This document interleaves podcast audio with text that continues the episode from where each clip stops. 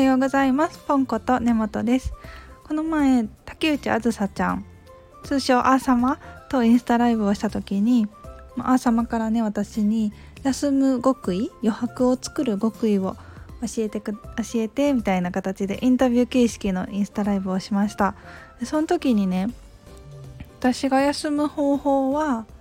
あの間接照明がついたお部屋でアロマを焚いて読書をすることだったりうんと自然の中に身を置く森林浴をすることですっていう風にお伝えしたんですね。で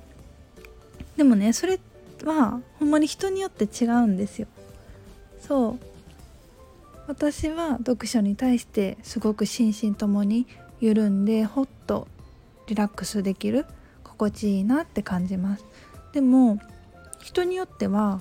こう好きなね YouTube を見ることがほっと緩む休むポイントやったりしますよね。だからあの誰しもが読書せんならんわけでは決してなくてあなたにとって心身ともにほっと緩む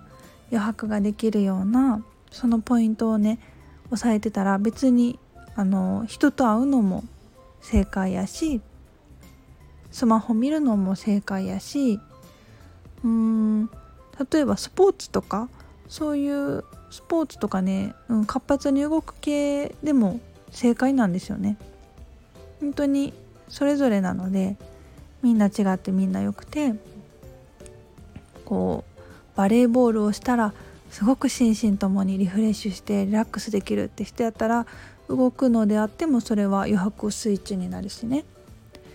そうだからねあの読書せんならんってわけじゃ決してないですので それを伝えたかったのとあとあの休む余白時間ですね。余白時間は私はえー、っとね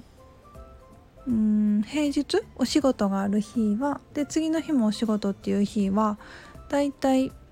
120分から180分ぐらい余白時間をね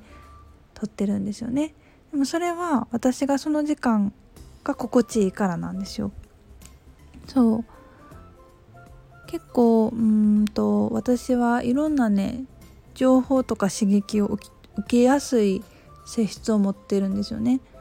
だからうん都会に毎日行くのはちょっと疲れるとか人混みに長時間いるとすごく疲れやすいとかそういう自分の性質があるからこそこの平日次の日もお仕事っていう時は23時間余白が必要でそれだけあると本当に心地よく日々過ごしていけるって過ごせていけるんですよね。でも人によってはむしろその刺激が欲しいタイプの性質の方も絶対いますよね。毎日こう友達と会う方が調子がいい方もいるし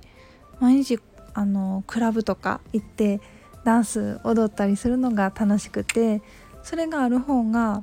次の日もあの頑張れるみたいな人もいるしほんまにこれは人によって違うんですよね。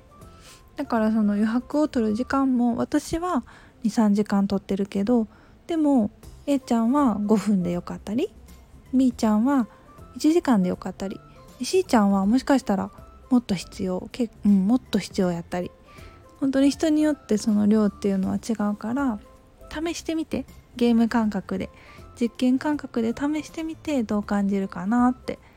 試してみてあこれぐらいが心地いいなってところが絶対見つかるのでこう微調整して